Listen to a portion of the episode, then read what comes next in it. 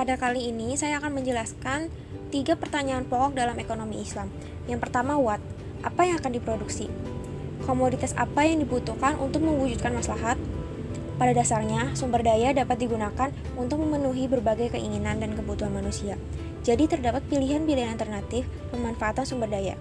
Ekonomi Islam akan memilih pemanfaatan sumber daya untuk berbagai komoditas yang benar-benar dibutuhkan untuk mencapai falah. Yang kedua, how. Bagaimana dan kapan diproduksi? Bagaimana cara menghasilkan komoditas agar tercapai maslahat? Kemaslahatan dapat produksi bisa terjadi sepanjang proses produksi, yaitu pemilihan input, proses input produksi, hingga output dihasilkan. Produksi yang mengandung maslahat, yaitu produksi yang menggunakan input halal, diproses secara halal, dan menghasilkan output halal. Yang ketiga, for home serta kepada siapa output didistribusikan.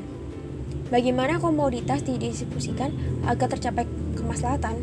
Nilai utama dalam distribusi komoditi yang sesuai Islam adalah keadilan dan tolong-menolong, di mana sumber daya serta barang atau jasa didistribusikan kepada individu secara adil melalui mekanisme pasar atau metode kebajikan atau takaful, misalnya tidak menimbun barang dan tidak mengurangi timbangan.